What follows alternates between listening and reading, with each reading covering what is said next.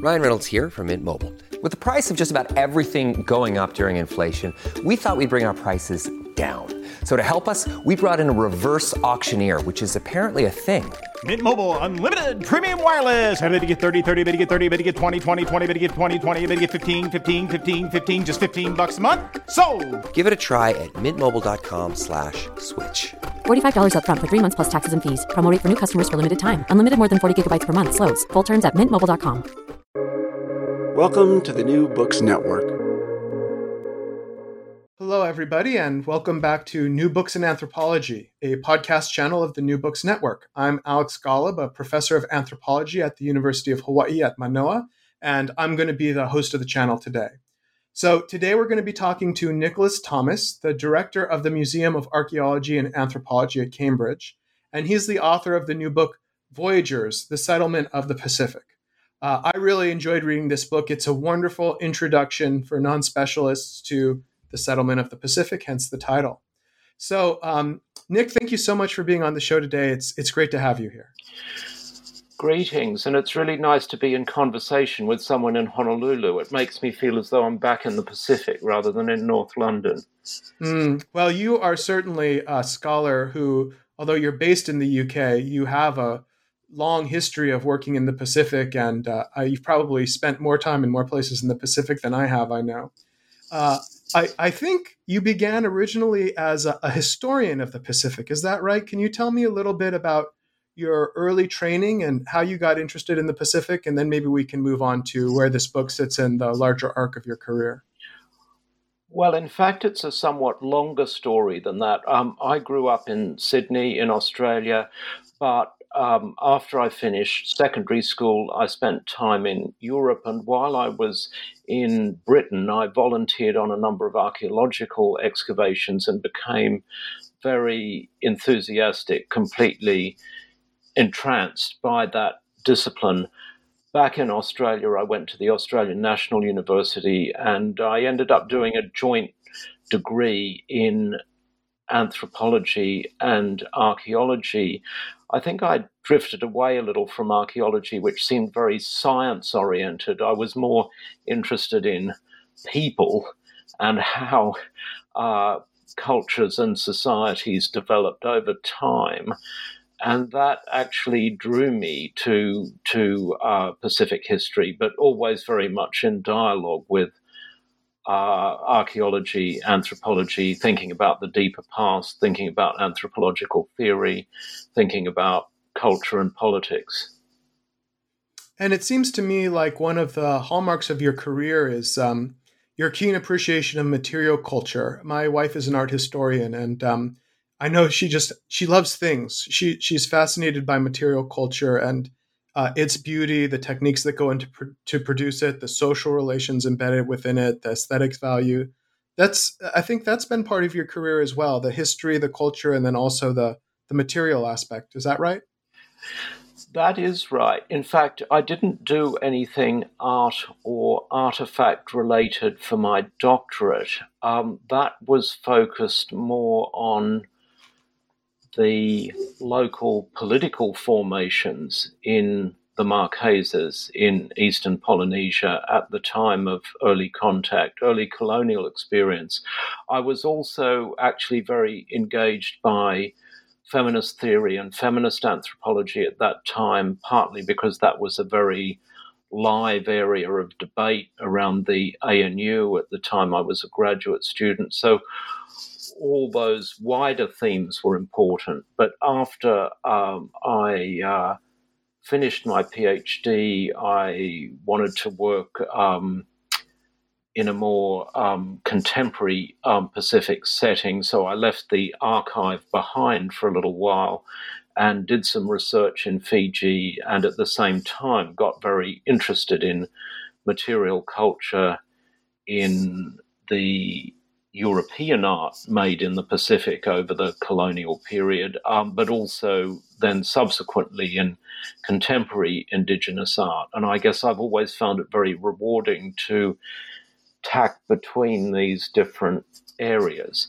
In some ways, the archaeology seems a totally different subject to the art being made by Pacific Islander migrants in New Zealand, but in fact, some of those migrant painters and sculptors are very interested in the archaeology and bring their own perspectives to the Pacific past, to that deeper history.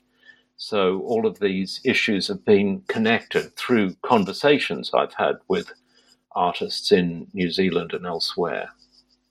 Yes, and I think one of the interesting things about this book is that uh, people get images of the canoes and uh, Tupaia's chart, which we'll talk a little bit about in the future. We we we see the objects which uh, were part of this process of voyaging and settlement of the Pacific. Voyaging was not just about navigation or vessels; those canoes were art forms in themselves, and many of the things that came with them, their accoutrements, the paddles, the sails, the fiber were all aesthetic objects in themselves. Yes, and um, you, uh, uh, for people who do not know, I should say, um, Nick is a, very uh, humble person as a scholar and wears his learning very lightly. But uh, he's written over fifty books and uh, is remarkably well read in this history. So one of the things that I thought was interesting when uh, it came to this current book was that you're able to bring a lot of this knowledge, both of material culture, of history, um, uh, of archaeology, to telling a, a, story for people of the settlement of the Pacific. I imagine some people might think of the Pacific and the settlement of the Pacific as a haphazard process. They might look at that map with a vast expanse of blue and the small specks of land and say, you know, how could anyone have ever settled that? But in this book, you show us that um, that the settlement of these islands was uh, an incredible human achievement and that it, it demonstrated incredible skill. Can you tell us a little bit about why that was and and uh, what the story of this voyage, voyaging and settlement was? Yes, and I think one point I'd just like to make first is that I'm not a professional archaeologist, and I'm actually full of admiration for some books I drew upon by archaeologists who've literally spent decades investigating sites and um, other traces of human settlement um, in the Pacific, scholars like Patrick Kirch and Matthew Spriggs, and um, their works are extraordinarily rich for the detail um, the, the, the complexities of that archaeological record. But I think what I wanted to do, in a way, was step back um, from some of that technical complexity and try and offer a broader brush view of this incredible chapter in human history, which is one that I guess I've been aware of ever since I was a student of archaeology in Canberra in the late 70s and early 1980s. But I suppose I felt the more that I reflected, um, the more absolutely extraordinary this part of the human story seemed to be, particularly because if we think more broadly uh, about the history of our species and the longer term history of humanity in Africa, Asia, Europe, and the Americas, people have, um, throughout that history, been continent based and they reached those different parts of the world basically by walking over land. So the story of the Pacific is something that is fundamentally different in human history and human experience. The Pacific Islands are really the only parts of the world that people settled by making long distance voyages in boats. They started making those voyages at a time when we have no real archaeological records for boats from any part of the world.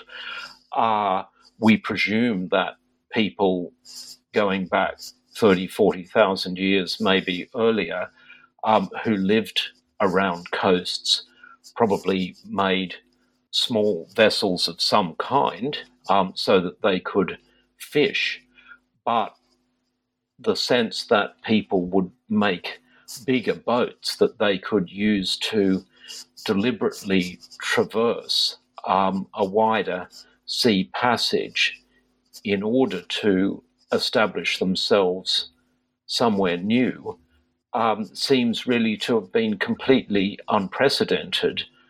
Um, yet that is what people did um, about 30,000 years ago uh, when they moved away from the landmass of New Guinea and started settling the islands we refer to as the Bismarck Islands, New Britain, New Ireland, to the north and um, east of New Guinea uh, at that time. And what they did involved venturing out into the sea and traversing passages that were so broad that at certain points in their voyage they could see neither the land behind them nor the land ahead.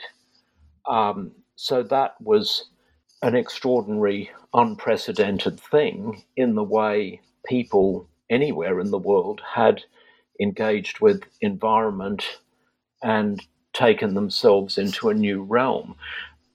And that kept on happening and happened in a more intense way, a more accelerated way from 5,000 or so years ago when the people we call Lapita people, after a distinctive pottery style, moved from uh, Formosa, from Taiwan, um, down into that same area to the north and east of New Guinea, and then moved very rapidly uh, east and out into the Pacific. And they made voyages of hundreds of kilometers, in some cases thousands, um, across open ocean um, over an extraordinarily short time frame, um, relatively few generations. And the question of quite why they did that and how has been debated. It has puzzled people, European mariners and others who encountered the evidence for these voyages, the evidence being the fact that people who were clearly related had reached those islands. It's puzzled um, those outsiders um, for centuries and also been much debated by islanders themselves, uh, who are, I guess, increasingly proud and very understandably so of the extraordinary uh, knowledge, navigational knowledge of their ancestors, and of the incredible achievements that those maritime voyages represented. And in the book, you quote from several um, journals and uh, reports of early European explorers who are immediately struck by the incredible capacity for sailing and the incredible knowledge that Pacific Islanders have. They, it seems that somehow uh, people in the 1950s and 60s in social sciences uh, who proposed that uh, Pacific settlement must have happened by accidental people catching on logs or something in a storm and being washed onto Hawaii. People who made those kinds of claims weren't aware or forgot about these early historical reports where people like Captain Cook and others say very clearly um, Pacific Islanders have an incredible knowledge of the sea and are incredible uh, at sailing. And this was something that Europeans noticed very, very early on. Yes, and it's often assumed now that those early European travelers and explorers were ethnocentric and blinkered and um, you know, often racist in their responses to indigenous culture, and uh, many of them were. And um, people like Captain Cook and William Dampier had um, certainly stereotypic views of um, Pacific cultures in some respects. But of course, in this context, because they were sailors themselves, um, because Cook, for example, had um, basically spent most of his life on water, um, he had an intimate sense of what um, travel over water involved. He was absolutely prepared to be astonished by the big double canoes that he witnessed in Tonga, uh, canoes, sailing canoes that he witnessed elsewhere. He could admire the way they were handled, he could admire their versatility, and he was also, of course, interested in understanding what the islanders he encountered knew um, about navigation, what they knew about the locations of other islands in that part of the ocean, how they thought they could be reached, how they traveled back and forth. Uh, similarly, Dampier, much earlier at the uh, in the late 17th century, had far less experience of the Pacific than Cook, but did at Guam study uh, sailing canoes very closely and declared them the best made boats of any in the world. He was also interested in the speed in which they could be sailed and recorded that a passage could be made to Manila or to a neighboring island in a, in a period of time that appeared remarkably short.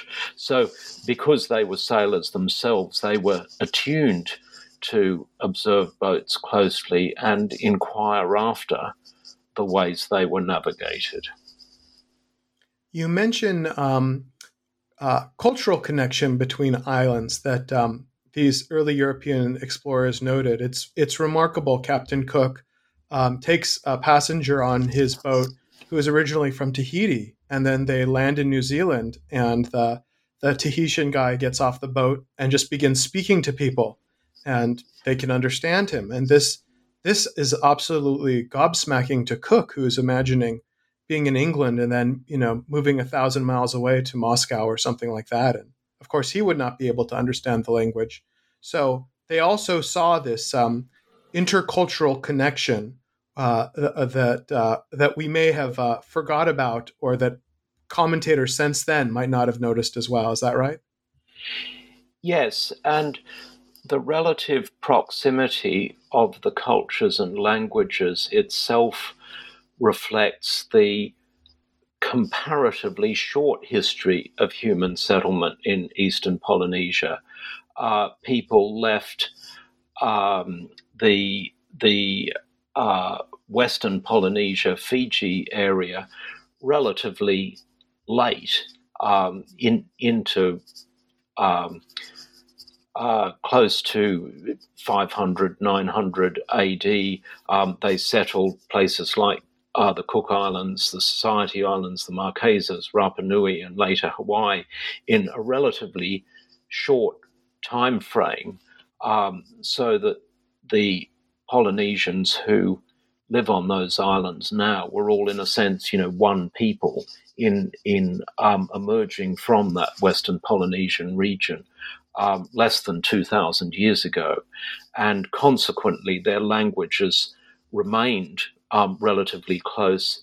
They remain mutually intelligible. Intelligible. They're they're as close, for example, as Dutch and German, um, maybe even a bit closer in some cases. So, of course, when an islander travelled from one place to another, um, they could be readily understood. And there were also cultural traits like um, Polynesian tattoo that uh, Cook and others recognized as they went from one island to the next. It was clear to them that these people were closely related. And in particular, when Cook reached uh, Rapa Nui, Easter Island, in 1774, Rapa Nui is much further from uh, the Society Islands and uh, that in a sense, core area in eastern Polynesia. It is located at a great distance, and that, I think, was a moment of complete astonishment for him. And he wrote in his journal that he was baffled that people had somehow traversed what he called almost a quarter of the globe he was aware that they did not have iron tools, but somehow they had made these canoes that what were what he called fit for distant navigation. And I'm not sure exactly what he meant by distant navigation, but um, it was clearly a voyage of something like the extent that British navigators might undertake at that time that would circle round continents. So uh, um, he had a very profound sense of those cultural affinities and their significance. Yes, this is the concept that you call in in your book um, inter-islanders. That people are not merely uh, islanders connected to a single place or Pacific Islanders, but they're part of a of a, a larger community of intra islanders. Can you tell me a little bit about that concept and what it means?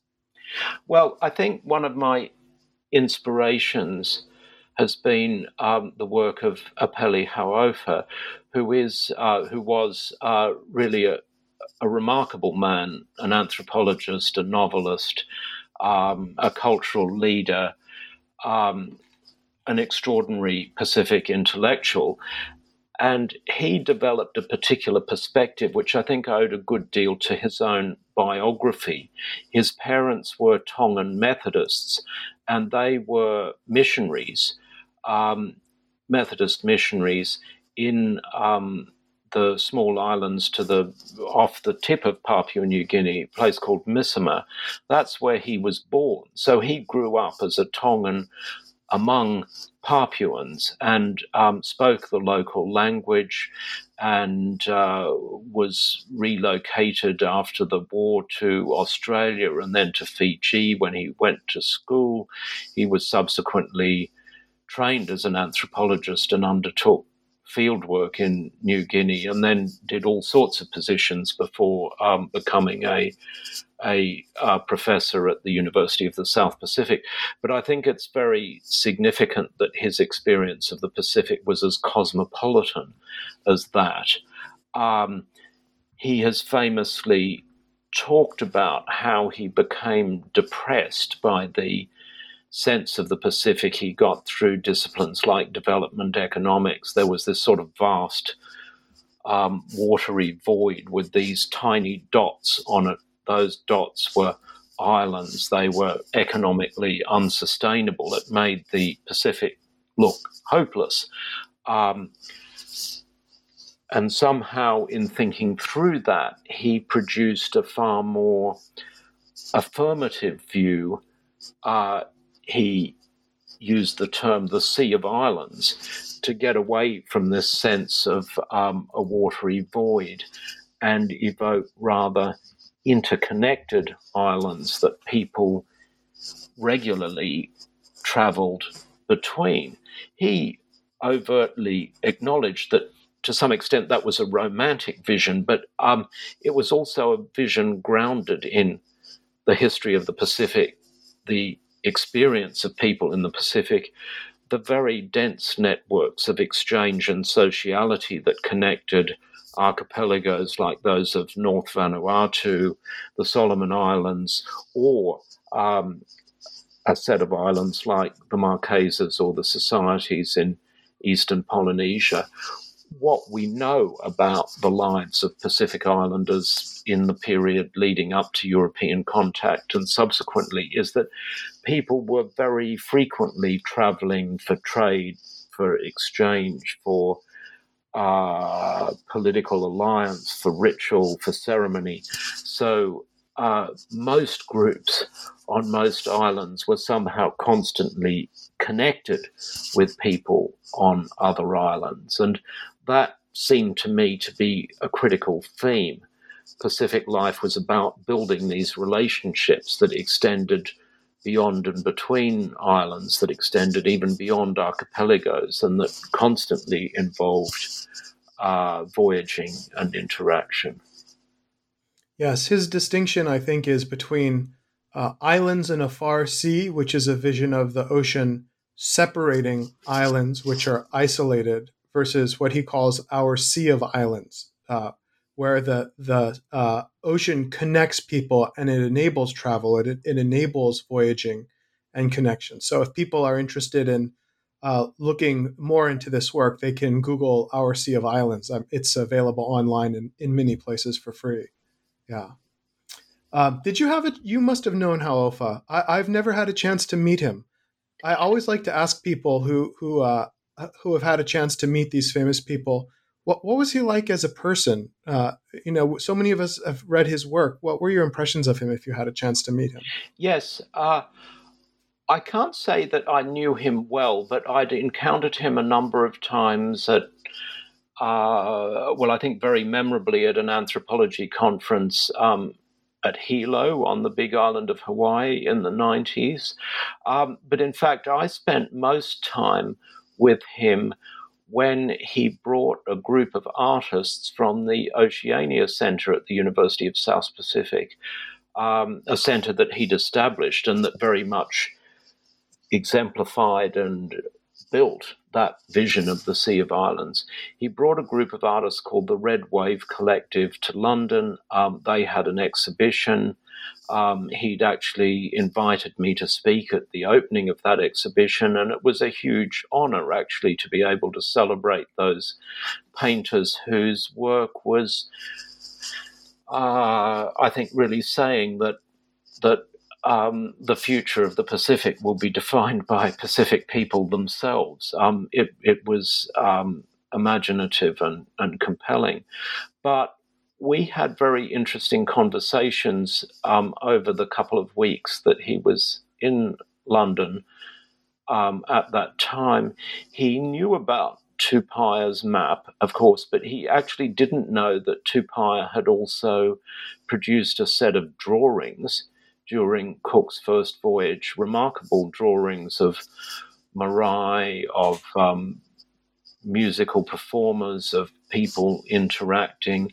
And it was a huge privilege for me actually to be able to take him into the British Library and show him that group of drawings.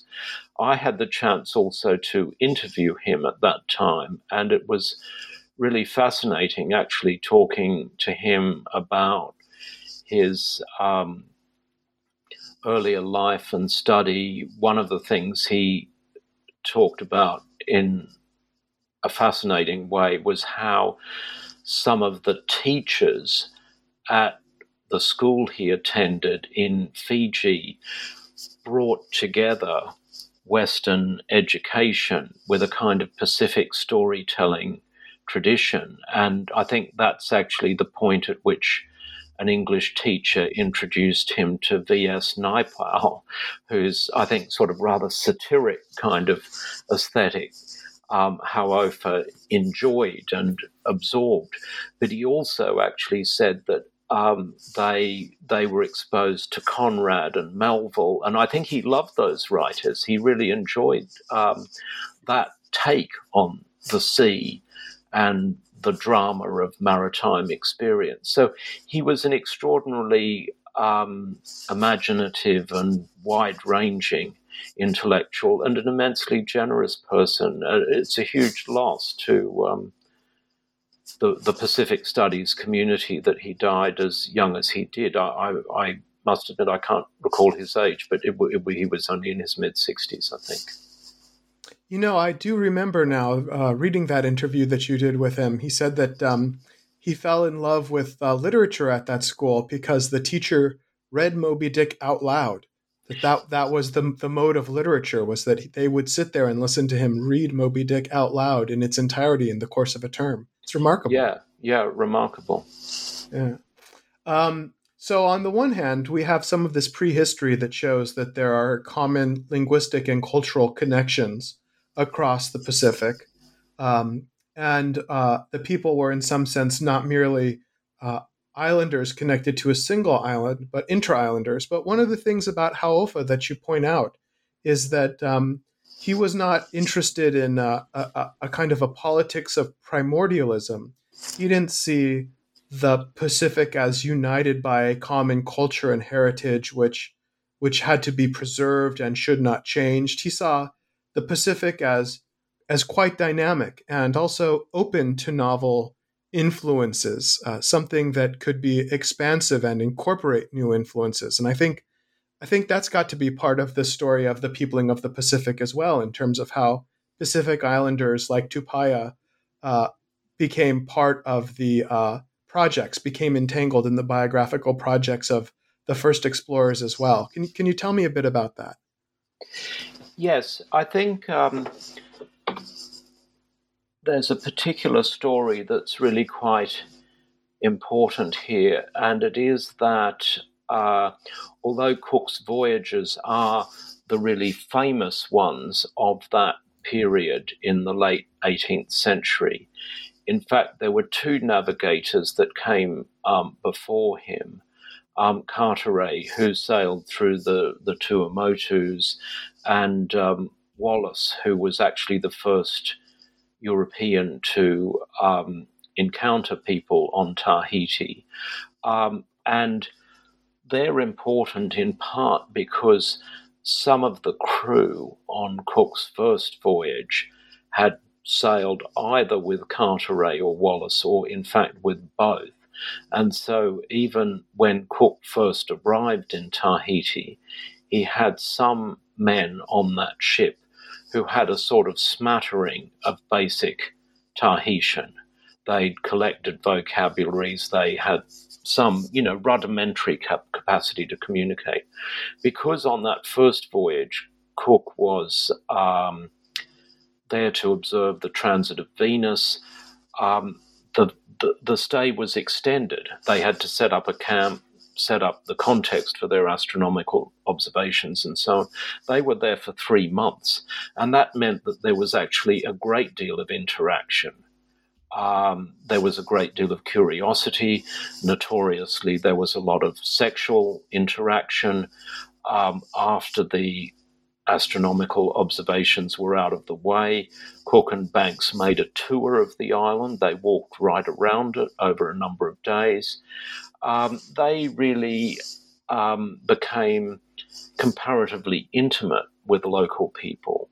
Um, and the other famous part of this story is that um, Tupaia, who was from um, um, another island from Raiatea, but had relocated owing to various political alliances. He had relocated to Tahiti.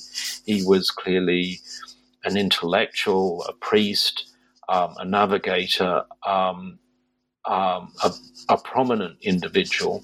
He was interested in what Banks and Cooks were, Cook were doing. He spent a good deal of time with them. He clearly shared a great deal of information. Um, so there was a, a sort of quasi ethnographic exchange of knowledge and understanding at that moment, at the very beginnings of uh, European contact with that part of the Pacific. And that process of interaction and knowledge exchange continued in in fits and starts. And there were times when islanders were extraordinarily generous with their understanding of uh, traditional histories, navigational routes, navigational techniques. And so that information was gradually drawn into European commentary on the Pacific often sometimes in somewhat scrambled expression, um, but it nevertheless entered that archive and can be recovered and reflected upon today. I suppose one narrative that's out there uh, in popular opinion would be that uh, Pacific Islanders were discovered by Europeans or that Europeans discovered Pacific Islanders. And that narrative could take a a triumphalist form, emphasizing the amazing ability of uh, Europeans to gain enlightenment and knowledge of the world. Or it could take a tragic form uh, as a, a, sort of a critique of colonialism or expansion, um, uh, you know, at the expense of islanders. But the story you're telling is is one in which the Europeans' agency is just just part of the picture. That the agency of Pacific Islanders was uh, entangled from the very beginning with these uh, European attempts at exploration, and that we can now go and uh, find proof of that by revisiting uh, logs, revisiting journals, revisiting uh, museum collections, and seeing the way in which this uh, knowledge about the Pacific that Europeans had was not just the result of European uh, efforts for good or for ill, but deeply, deeply entangled with the sophisticated knowledge which Pacific Islanders like like Tupaia had. Yes, um, and in um, other books like a comparative history of empire in the Pacific I wrote about 10 years ago, Islanders, I've tried to foreground the sense in which the colonial encounter was not just a sort of collision between globalizing Europeans and um, islanders who were sort of bound in a kind of customary regime. I think it's rather extraordinary that islanders were themselves extraordinarily cosmopolitan um, at a very early stage in that whole sequence of interactions. You had islanders traveling to Europe as early as 1800 and, and before, in fact.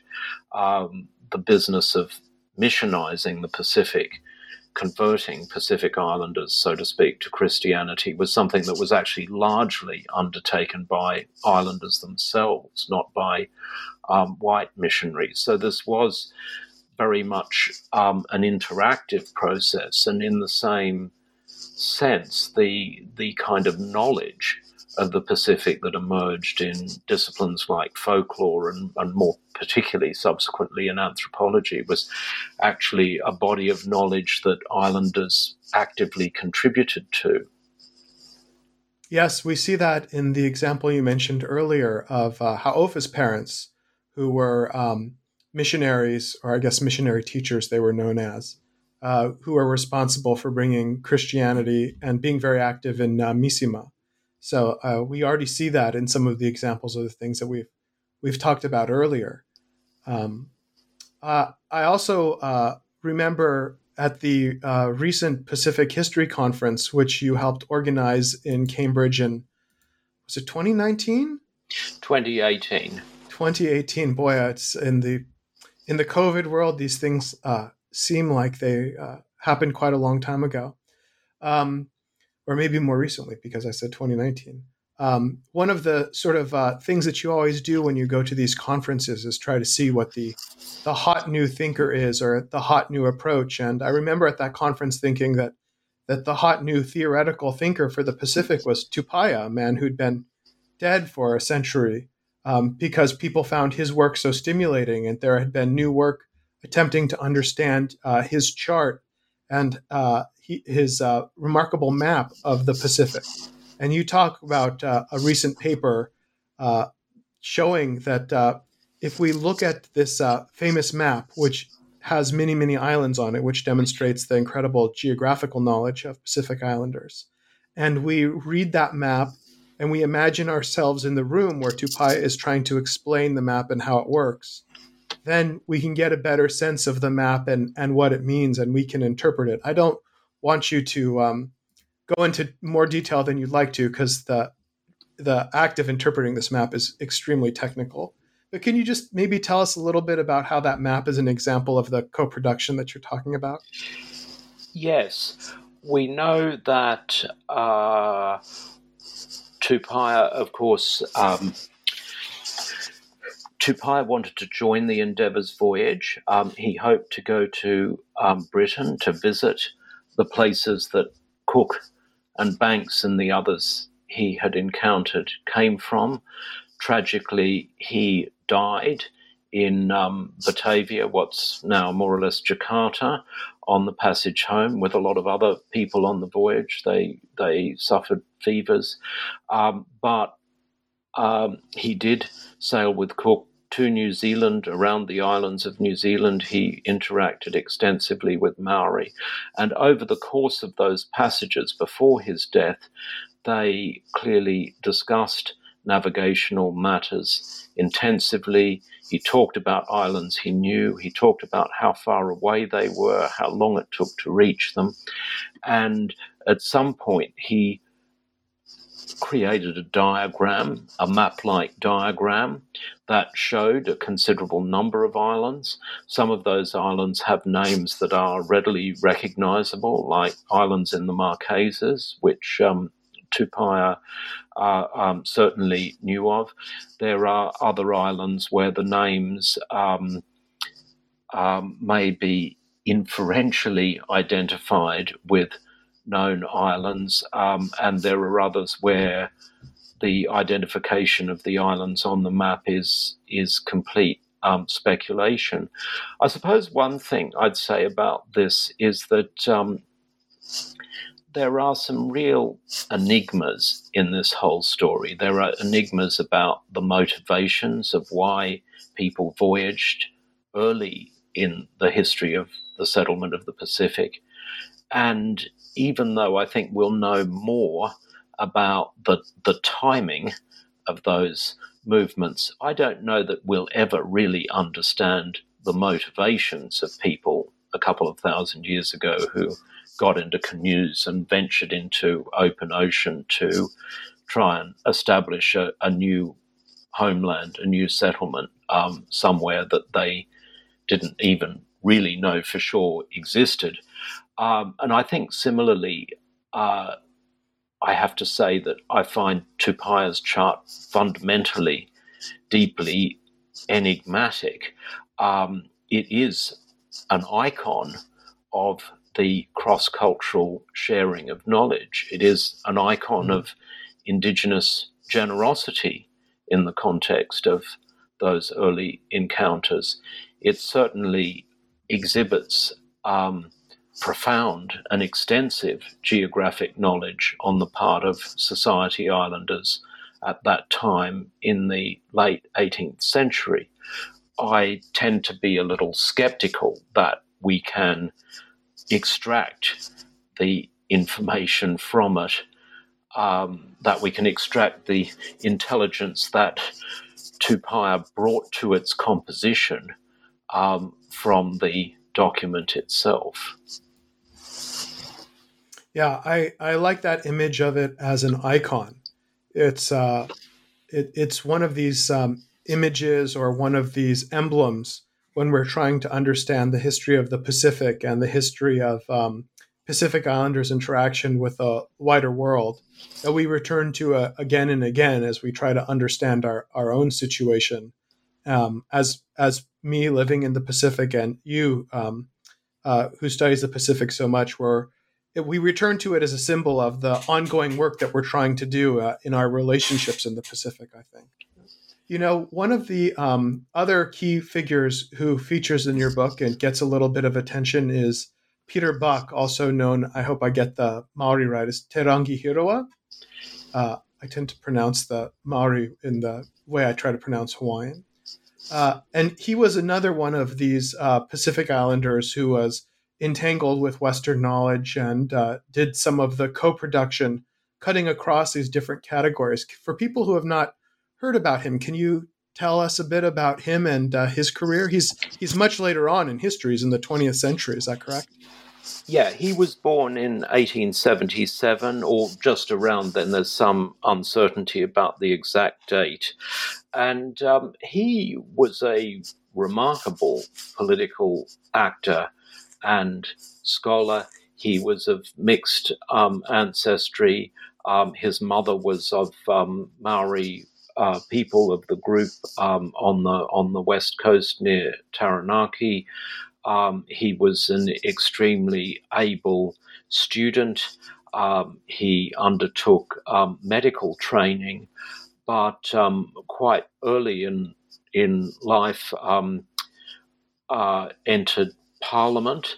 Um, at that time, as is still the case, there are certain um, Maori seats in the New Zealand Parliament, and he was elected to one of those seats in the years just before the First World War. Uh, he then served in the war as a medical uh, officer, and um, on his return, assumed a, a senior appointment in the um, New Zealand Medical Service. Um, but over that same period, was um, developing great interests in um, anthropology, in research on Maori tradition and material culture. Uh, and he uh, at first won a, a, a, fellowship to join the staff of uh, Bishop Museum in Honolulu. And uh, went on to become director there. So he actually worked there in one capacity or another from 1927 um, until um, 1951. And um, he had a close, uh, he, he had a, an appointment with Yale University at the same time and was extraordinarily energetic in securing funding to undertake uh, research across the Pacific in um, in in the Tuamotus, in the Cook Islands, in um, the Society Islands. Um, he was to some extent traditional as an anthropologist. He looked very closely at technology and um, analyzed the ways things were made, um, the knowledge associated with them. He, I think, in the history of the discipline, maybe gets somewhat marginalized because, of course, it was the debate in political anthropology and kinship around functionalism, around structuralism later that that is seen as the dynamic of the discipline through the 20th century. And in that context, his artifact studies look um, a little bit are, closer to to the the late 19th century and early 20th century work of others who focused on material culture. But in hindsight, um, given the enormous interest uh, in so many parts of the Pacific in uh, customary art forms, in taonga, in ancestral treasures, in maintaining the making. Um, recreating forms and the genealogical knowledge that goes with them, his efforts to document um, those traditions um, have, I think, steadily greater importance uh, uh, because of the interest of so many Pacific constituencies in those forms. Yes, if you go to the Bishop Museum there is a display, uh, the Bishop Museum being the museum here in Honolulu where I live. Uh, there's a display which has an example of one of his notebooks, which is open, and you can see the sketches. And uh, he was an in- incredibly rigorous person with a, a, tremendous eye for detail and a very, very accurate hand. Uh, this is this was this was real documentation, uh, extremely, extremely detailed and uh, specific. Uh, I have a, a, slightly random question for you about about this. You know, it was suggested to me at one point that it was his medical training and his his training in anatomy uh, that oriented him to spatial awareness and um, his ability to sort of see schematically the way in which uh, different things are constructed. At, as someone who's worked with so many of these museum connections, do you think that could be possibly true that perhaps his his early training in medicine had allowed him to do this this quality of work. I, I don't think uh, he had any training as a draftsman or anything like that. I maybe I, maybe I'm wrong about that. Um, I think that may well be right. He certainly had a um, a visual intelligence and an aptitude to look closely at the artifact, and I think he saw the artifact, a woven cloak, um, a paddle, um, a basket, as something that one could, in some sense, listen to and learn from. He had a an interest in the, in a sense, the capacity of an artifact to to relay knowledge. Um, I don't know whether it was because he was trained medically or simply because he had that kind of um, um, that sort of intelligence as a person. Yes, I, it's uh, it's remarkable um, when you see many of the people who uh, you discuss in this book and in your your other works who have that ability to, as you say, listen to objects by by looking at them. It's it's a skill which I think many academics might not be attuned to because they're so focused on the text. And in the case of uh, the kind of anthropology that I do, they're they're thinking about listening to people. They're thinking about um, abstractions like social structure, that that ability to uh, have and value visual intelligence uh, to produce material culture. I think is something that for academics, at least such as such as myself, um, uh, we tend to discount, and we we might not recognize the value of that, um, both for people who are making and dealing with material culture, but also also for those who study it. It's a unique capacity that that we should learn to respect. Well, thank you uh, very much for this interview. It's wonderful to cover all of these these topics with someone who is so knowledgeable. Um, but I don't want to keep you for too long. I know that you have other projects. Before you go, can you tell us about what we might look forward to seeing from you in the future? What I might mention is something that um, I've just finished very recently. It's not a big book, it's a short catalogue essay um, about the work of a Niuean painter who has been um, a great friend of mine for uh, almost 30 years, um, John Pule, who lives in Auckland um, when he doesn't live in Niue, he's also a novelist. And he's just recently had a, a new exhibition at the gallery that represents him, Gow Langsford, in Auckland.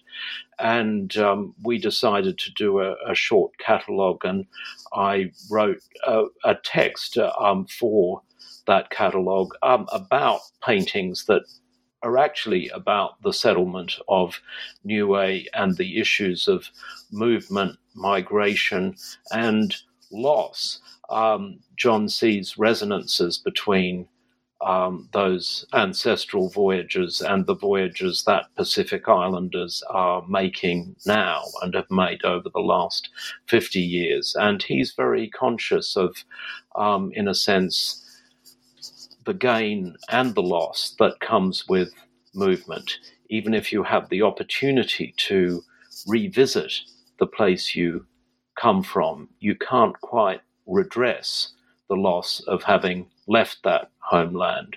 So I think the the longer dynamic of um, population movement of people's voyages in the Pacific has all sorts of resonances now that are being explored in these extraordinarily powerful and evocative ways, as uh, his recent paintings um, really exemplify.